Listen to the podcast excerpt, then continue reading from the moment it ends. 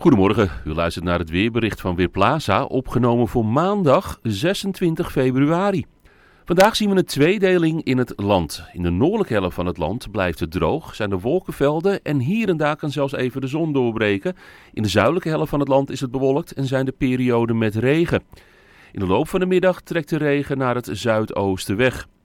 Er waait vandaag een matige noordoostenwind en die maakt het voor het gevoel waterkoud, zeker in de streken waar ook regen valt.